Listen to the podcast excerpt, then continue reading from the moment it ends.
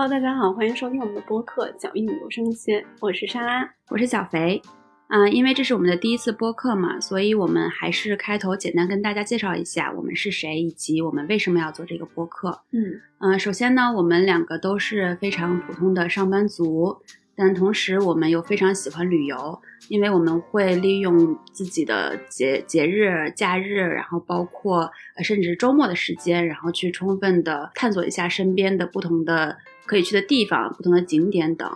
然而，我们最近在讨论这个的时候，其实会发现有一些困惑。嗯，首先呢，其实是因为我们会觉得说，每次去到一个地方，可能只能停留短则一两天、两三天，长则十几天的时间，对于我们自己形成对这个地方的认知，其实是远远不够的吧。其实除了这个之后之外，我们还是能够通过一些其他的方式，更多的去进行一些对这些地方的了解，加上我们的认知。嗯。然后还有另外一个，就是随着自己年纪越来越大吧，然后记忆力就会在下降，然后希望可以除了照片啊，还有文字以外，也有更多的素材，然后可以给自己回忆这些旅程吧。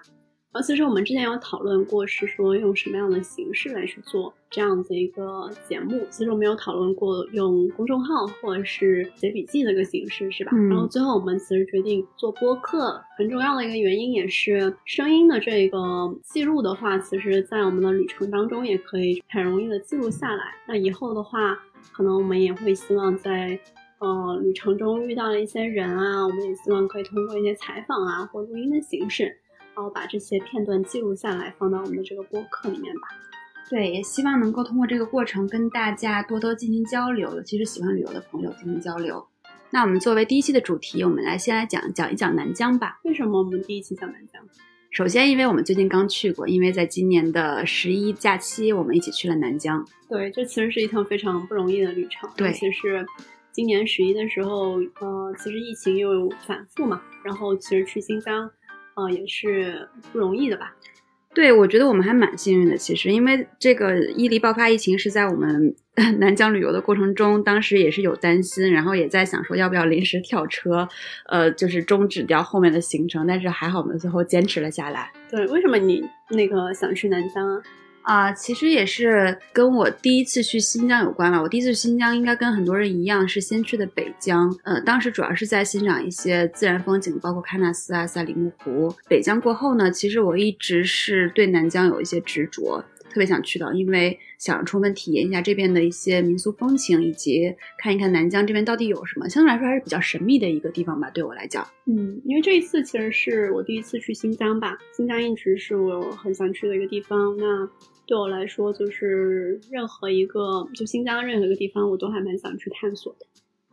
那要不我们先简单的给大家介绍一下南疆，然后让大家有个简单的印象。啊，提到新疆呢，一般大家会喜欢把新疆分成北疆和南疆。北疆可可能大家比较熟悉，因为会有很多自然景观比较出名，比如喀纳斯。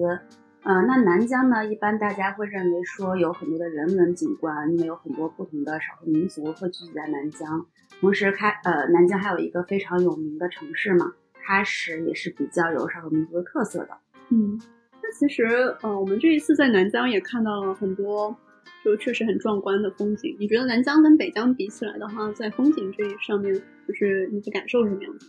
对，我觉得这个领域其实还是有感很多感受的，因为本身来南疆之前，我自己的心理预期是说可能会更多的看到一些民俗风景，而不是自然景观吧。但是来到这边，包括前期做攻略的时候，也会发现，其实呃南疆也是有很多自然风景的，包括塔克拉玛干沙漠，包括帕米尔高原。这个我觉得整个帕米尔高原是我这一趟行程来说比较。我认为比较精华的一个一个路线吧。对，确实，我觉得帕米尔高原给我的印象还蛮深刻的。而且就是我们之前其实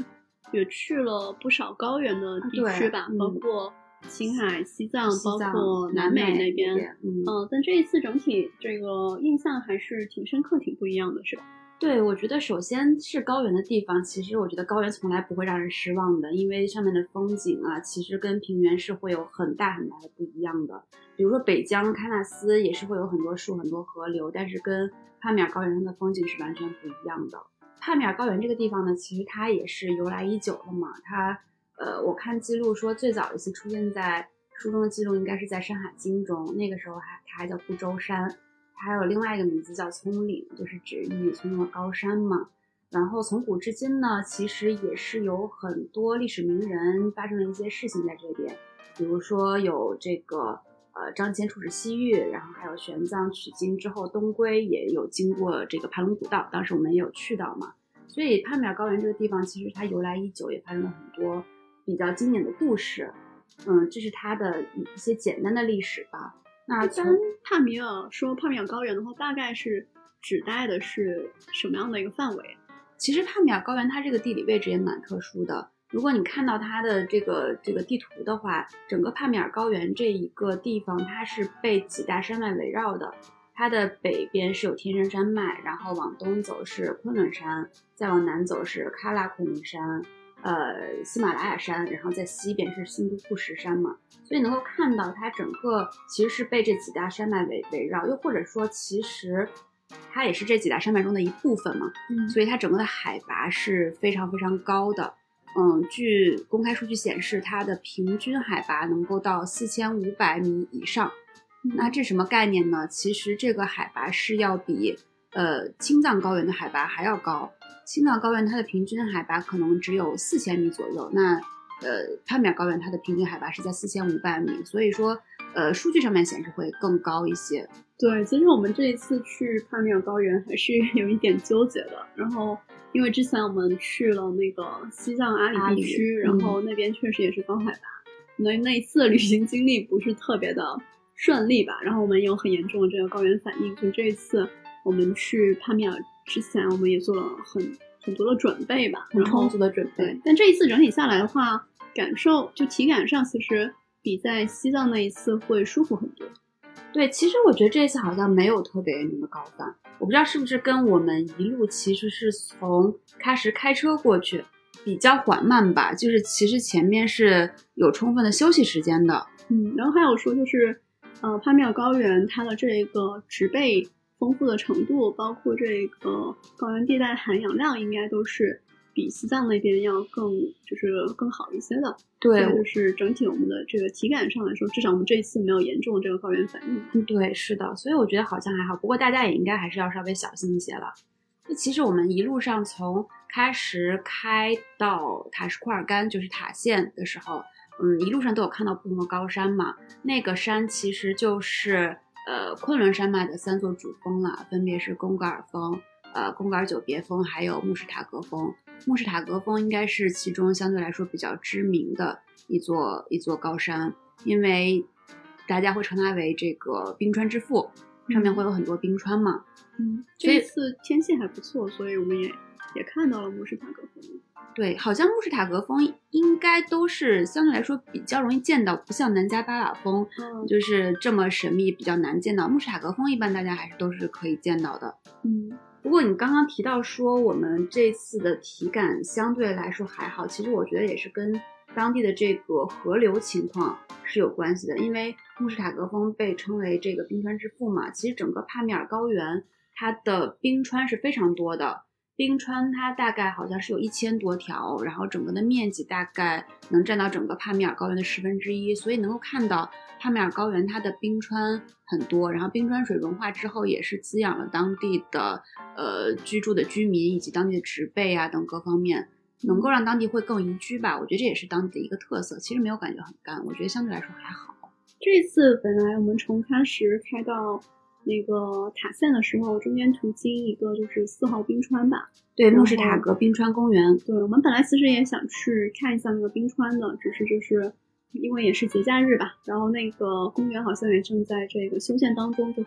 有点可惜没有去到那一块。对，我觉得这个应该是我这一趟行程中最可惜的、最最最遗憾的一点了吧，因为我其实对那个冰川公园还是非常非常的好奇的，还是很想去到的。不过那个冰川公园其实海拔比较高，我们当时是从喀什往南开的时候有先路过，因为当时还是在逐渐爬坡适应高原的过程。那个冰川公园它的海拔其实是比较高的，我记得当时下车之后，它的海拔是大概有四千还是四千五左右，一个非常高的海拔了，所以那个时候还在适应就没有去成。对那个时候还是开的。因为那个它当时还是有一段要徒步进去，大概十公里，好像是。那这就有两个版本了，就是如果我们要是从公园的正门进去的话，好像是要徒步两个小时左右的时间。但是当时呢是说有旁边那条小路，然后车是可以开到一个相对来说近一点的位置，然后再呃徒步进去。那个那个距离大概就只有三十分钟左右。嗯，然后虽然这一次没有看到四号冰川，但是因为我感觉这个穆什塔格峰上面的那个冰川啊，确实就是很明显，然后呃离我们就是平常公路的距离其实还挺近的，所以我们沿路有飞无人飞机，然后嗯看到这个其他的几块冰川也是就是非常那个清晰的能看到它的整个轮廓吧，还挺震撼的。对，其实我们去到其他的高原，没有感觉到有那么频繁的冰川在出现，但我们这一路上经常是弯弯绕绕，然后翻过一座山之后，能够看到，哎，旁边好像又有一片冰川在出现了。对，我想起来我们那个大学的时候，我们去祁连山，对然后是要去爬山，大概爬个至少三四个小时，对才走到一个最里面的一个冰川。对然后这个冰川呢，这一片冰川的话，相对来说就非常的就是容易靠近。嗯，那说回帕米尔高原呢，其实回答你刚刚的问题啊，就是它整个的一个呃大概的地理位置也好，或者面积也好，是一个什么样子的一个状况。帕米尔高原呢，它的面积，我觉得自己概括来讲的话，我觉得是说大也大，说不大也不大。它整个的面积大概是有十万平方公里左右，呃，大概也就是一个江苏省或者是一个浙江省的面积，所以这样感受下来，其实它还是蛮大的。但是为什么说它也不大呢？我主要是从两个方面来说。第一个呢，因为大家会拿帕米尔高原去跟大家很熟知的青藏高原高原去做对比嘛。刚刚我们也说了，其实帕米尔高原的平均海拔是要比青藏高原要高一些的，但是从面积上面来讲呢，它其实是远远没有青藏高原那么大。帕米尔高原是十万平方公里，那青藏高原是两百五十万平方公里，哇，这个小好多。对，小非常多。可以看到，青藏高原基本上是中国四分之一以上的国土面积了。所以帕米尔高原跟青藏高原比起来的话，它只是非常非常小，也都不到百分之五左右的一个这样的面积范围。那你说的十万平方公里是说只是在呃中国境内的这个部分，还是它整个包括境外的部分？然后是它整个的部分，整个境外的部分。所以以我觉得这就是涉涉及到另外一个我说它也不大的一个原因了，是因为其实中国境内的部分，呃，只占帕米尔高原非常小的一部分。就是我也有尝试从一些官方啊或者公开渠道去找这个数据大概是多少，但是还蛮难找到的。嗯，我只能看到维基百科上面有写说，基本上大部分的帕米尔高原其实都是在塔吉克斯坦的，然后一小部分所谓的东帕米尔高原是在呃中国的。所以能够看到，其实中国，我觉得如果单纯从地图上面直观去看的话，它可能也就是随便讲三分之一或者五分之二左右，我觉得都已经是很多很多了。嗯尤其是当时还是不同的这个国界的边，因为它处于一个国界的这个边线嘛，所以当时还是有一些呃纷争的。其中有一小部分吧，是在二零一一年的时候才从塔吉克斯坦回归到中国，这也就是一千多平方公里，也就是占整个帕米尔高原百分之五到百分之三左右这样子的一个面积。对，我是们这一趟去我们去塔县的时候，就帕米尔上面的一个县城吧，然后嗯经过了，其实有好几个这个关口呃口岸是吧？嗯去了哪几个？你还记得吗？当时我们是呃有路过红旗拉甫，最知名的这个是跟我们的巴铁巴基斯坦的口岸，对，然后还有叫卡什么苏，我忘记这个名字了，但是好像是跟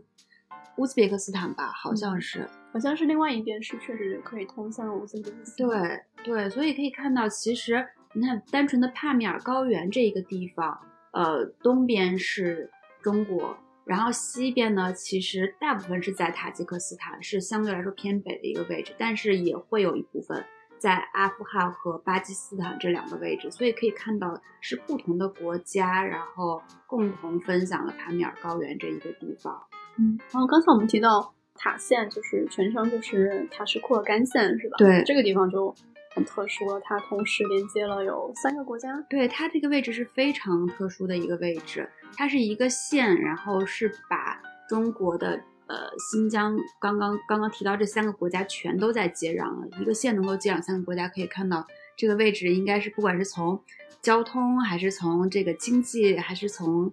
政治军事上面来说，应该都是有它的独特性的。先说回来啊，刚才我们说到去南疆。给我们的印象，它其实有不输给北疆的自然风光，对。还有另外一个，我们其实去的原因就是被它的这个民俗风情所吸引，是吧？嗯。一般我们提到的新疆，就第一个印象就是相当有很多少数民族，维吾尔族。对，大部分的印象就是维吾尔族。对，然后北疆还会有其他的，北疆主要是哈萨克族，因为它那边跟哈萨克斯坦接壤。嗯，然后其实整个新疆的话。现在应该是有四十七个民族在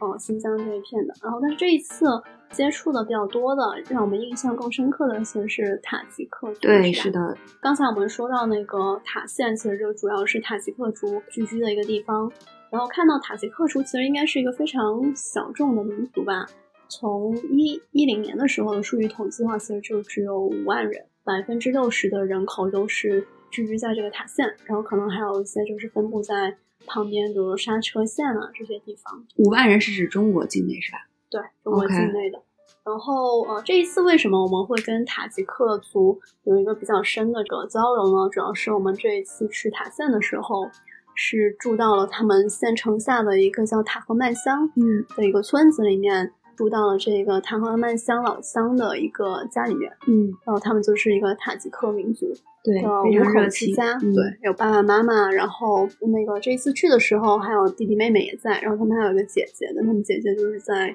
外地念书，嗯，在天津上大学。对，说到这个，其实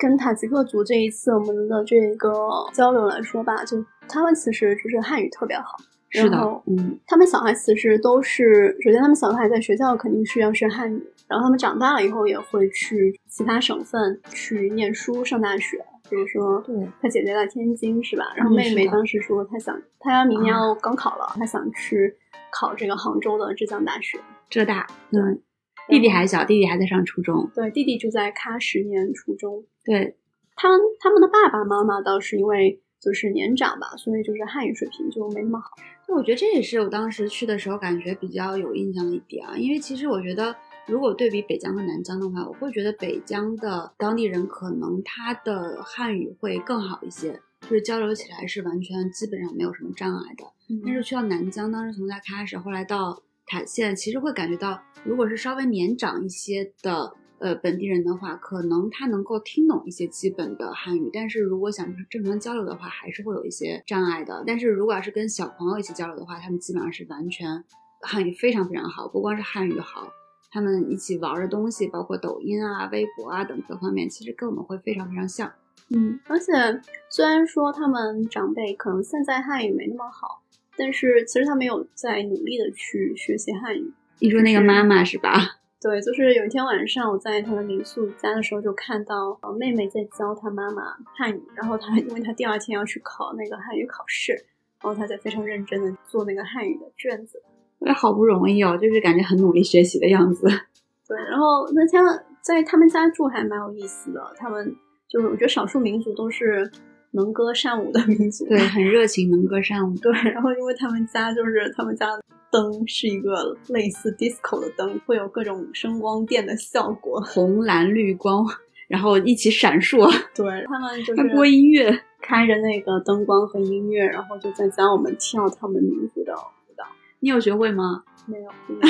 但是就是 还是需要基因的，是吧？对他们，他们跳的很好了，觉得玩的还挺开心的。哎，我听说他们的婚礼是不是也很独特啊？对，是他们当地的一个特色吧。而且他们经常好像经常举办婚礼，我也不知道经常举办婚礼。本来其实我们这一趟去的时候可以去参加他们当地的一个婚礼，但是因为这最近的一个疫情，他们就把这些活动都暂停了，所以这次。对。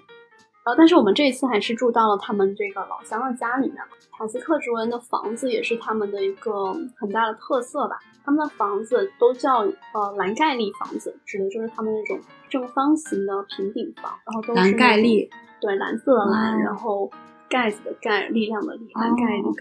他们的房子都是那种土木或实木的结构。基本上我们进去也看到，他们以前的老老房子应该都是没有隔间的，嗯就是通过五根柱子然后支撑起来，作为这种功能区域法的划分和隔断。只是因为现在他们在接待这个客人嘛，嗯变成民宿，他们就是把这些房间都做成了隔断了。嗯他们的天窗呢也是挺特别的，是由五层木板构成那种菱形重叠的那种哦结构来呃形成的。然后他们这种房子，其实在很早以前就出现了，据说大概在两千五百多年前嗯就已经在当地出现了。他们有天窗，天窗的话就是可以通风，然后也可以采光这样子。哦，那我觉得我们当时住那个房子还蛮大的耶。我们当时住的那个好像是他们的客厅吧？对，是他们的客厅，然后他们还有有厨房，有一个大的过道和用餐区吧，然后他们里面还有房间。哎，但是我们当时住的房子还蛮还还就格局还蛮有趣的，因为它是中间有柱子，然后围绕墙的时候它。呃，是有一圈的床吧，我记得是，对，它一圈的床，对，它炕，对它，然后它下面是暖的，因为到晚上它可能需要取暖还是怎样，然后白天的时候我们是呃白天的时候就是正常在上面坐，然后等到晚上就会把这个每个人的床和这个褥子铺在炕上面，然后隔一段距离铺一个，隔一段距离铺一个，然后就有点像大通铺的感觉一样。除了床之外，我印象还特别深刻的是他们的那个枕头，你有观察到吗？什什么样子的枕头？因为他们的枕头其实也是当地的一个，我觉得是比较有特色的一个传承吧。因为我在当地有看到那个呃一个宣传片，是专门介绍塔吉克族的刺绣的。因为他们的刺绣都是白色的底，然后上面是粉色或者红色的线，呃，会去刺出一些当地比较喜欢的图案，包括花瓶的样子，包括心形的样子，嗯还有鸟的这个翅膀的样子。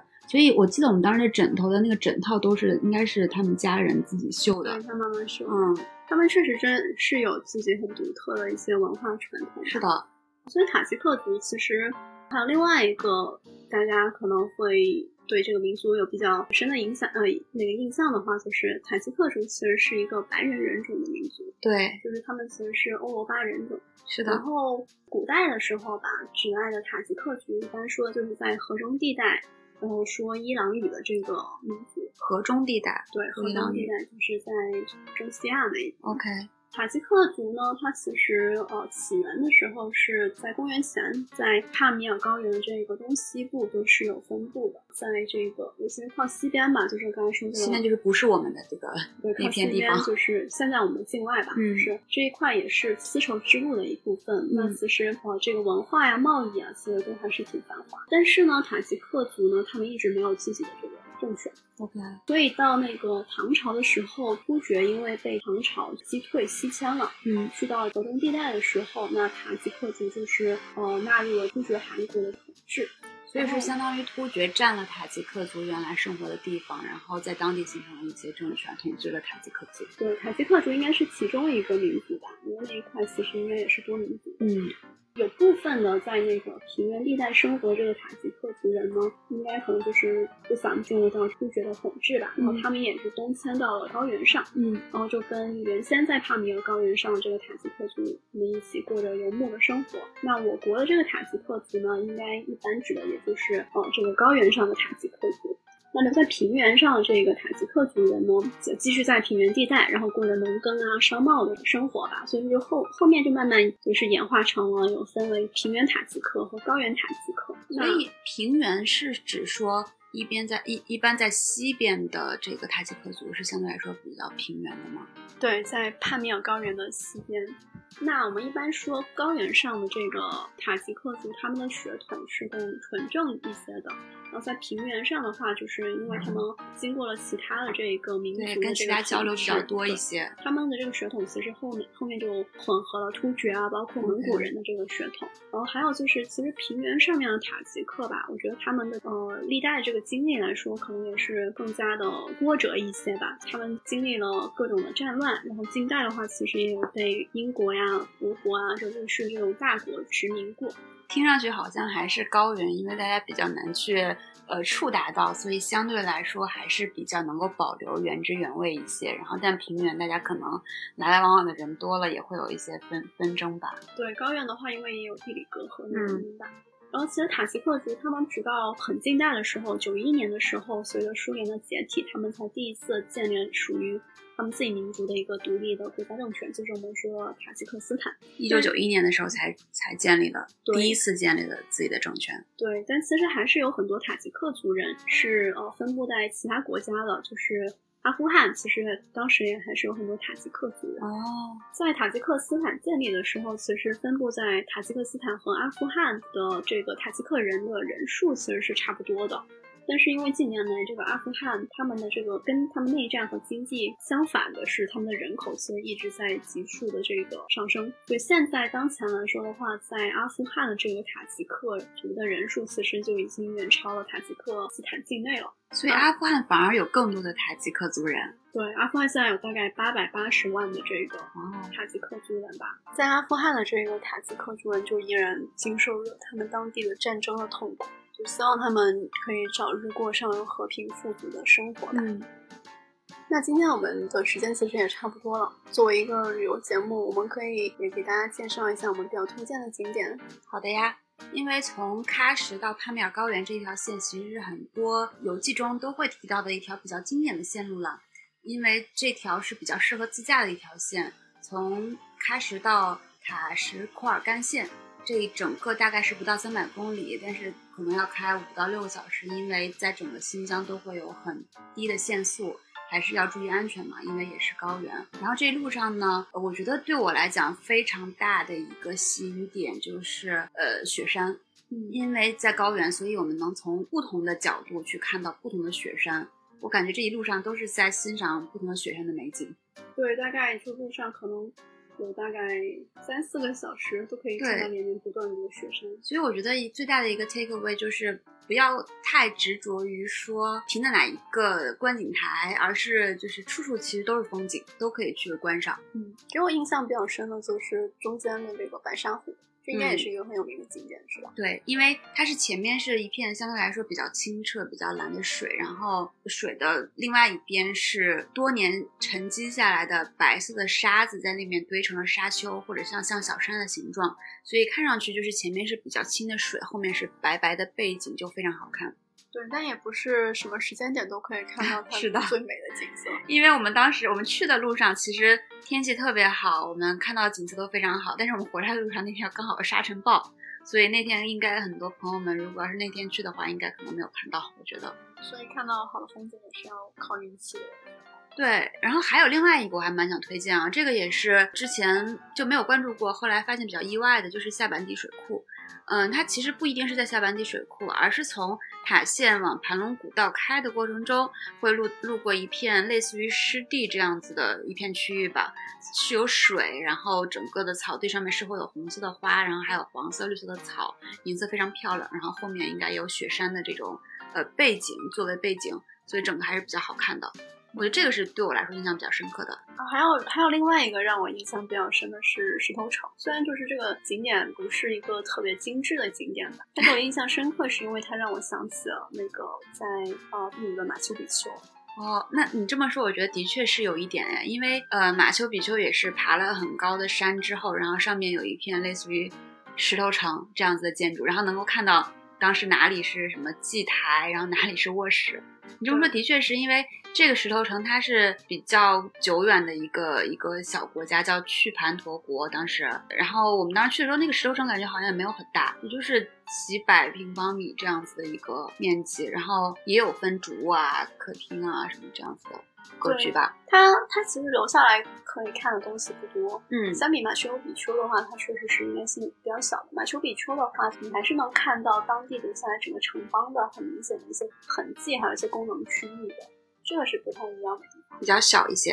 然后还有一个就是盘龙古道吧，就是对对喜欢自驾的这个朋友来说，应该是一个很推荐的一个体验。对，我记得我们当时还讨论说，这个路不是明明明是去年还是前年刚修通的吗？为什么叫盘龙古道？然后后来当地人跟给我们讲说，其实这条路很早就存在，历史上也有很多不同的名人其实走过这条路，只是说在去年还是前年前年的时候把这条路重新修了一遍，然后正式又通车了。然后这条路刚刚好就是这种九曲十八弯，好像有很一百多条弯还是多少弯这样子的一个布局。这个也让我想起来了旧金山的那个旧时花街，但对，是的，是一个花街，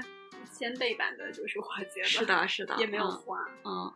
其实我还有另外一个想提到，就是其实这这次去南疆之前呢，也有很多朋友跟我说不要去，会危险。一个是担心疫情，另外一个是。担心境外的一些动荡的因素可能会影响到南疆的安全吧，但我整个下来呢，我会觉得其实过滤了，因为本身疫情呢可能会有，但是当地的人对于疫情的反应是非常的及时的。当时伊犁出疫情之后，然后瞬间每一个检查站都可，基本上很多检查站都可以做核酸，然后。每个检查站都会对人的行程进行登记。我觉得新疆是我去过的做核酸最方便的一个地方之一了，非常方便，是的，不需要钱。对，不需要钱，也不需要你特别去哪里，我觉得都就是就很方便。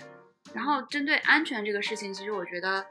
境外的目前来讲，对对境内来讲没有任何影响，我感觉，因为大家会担心红西拉甫口岸啊，但是其实你如果真正的想去到那边的话，红西拉甫口岸离呃塔县本身有一定距离，同时。到红西拉夫口岸呢，又会有不同的关卡，每一个关卡之间又又隔几十公里，所以其实境外的因素目前来看还蛮难影响到新疆整体的安全的，所以我觉得大家也不也不用太担心了，还是整体比较安安全的。那我们最后来推荐一些跟新疆有关的这个书影音的周边吧。好的呀，我先我先来说一个轻松愉快的，就是这个我去之前，那我第一次去新疆嘛，我对新疆的吃的其实没有什么概念。所以我就看了很多这个道月社上面，就 B 站上面道月社上面的一些视频，刚好他们就是近期有一次，嗯，有一个那个去喀什的一个特辑，然后包括介绍烤包子啊、烤全羊啊，就是各种各样的美食吧。听你说完我都要流口水了。嗯，当地真的很好吃。是的，非常的推荐。然后北京其实有挺多那有好几家吧，这个新疆的这个驻京办，嗯，有空可以去吃一下。嗯，那说到喀什，其实我也是去之前专门去看了那个。呃，追风筝的人电影版书很多人应该都看过或者听过。呃，为什么会看电影版呢？因为它其实是在喀什取景嘛，是以在喀什取景的，然后以阿富汗为故事背景的一个电影。电影大家可以去推荐看一下。但我另外想推荐的是其中的一首插曲，叫《Kite Tournament》。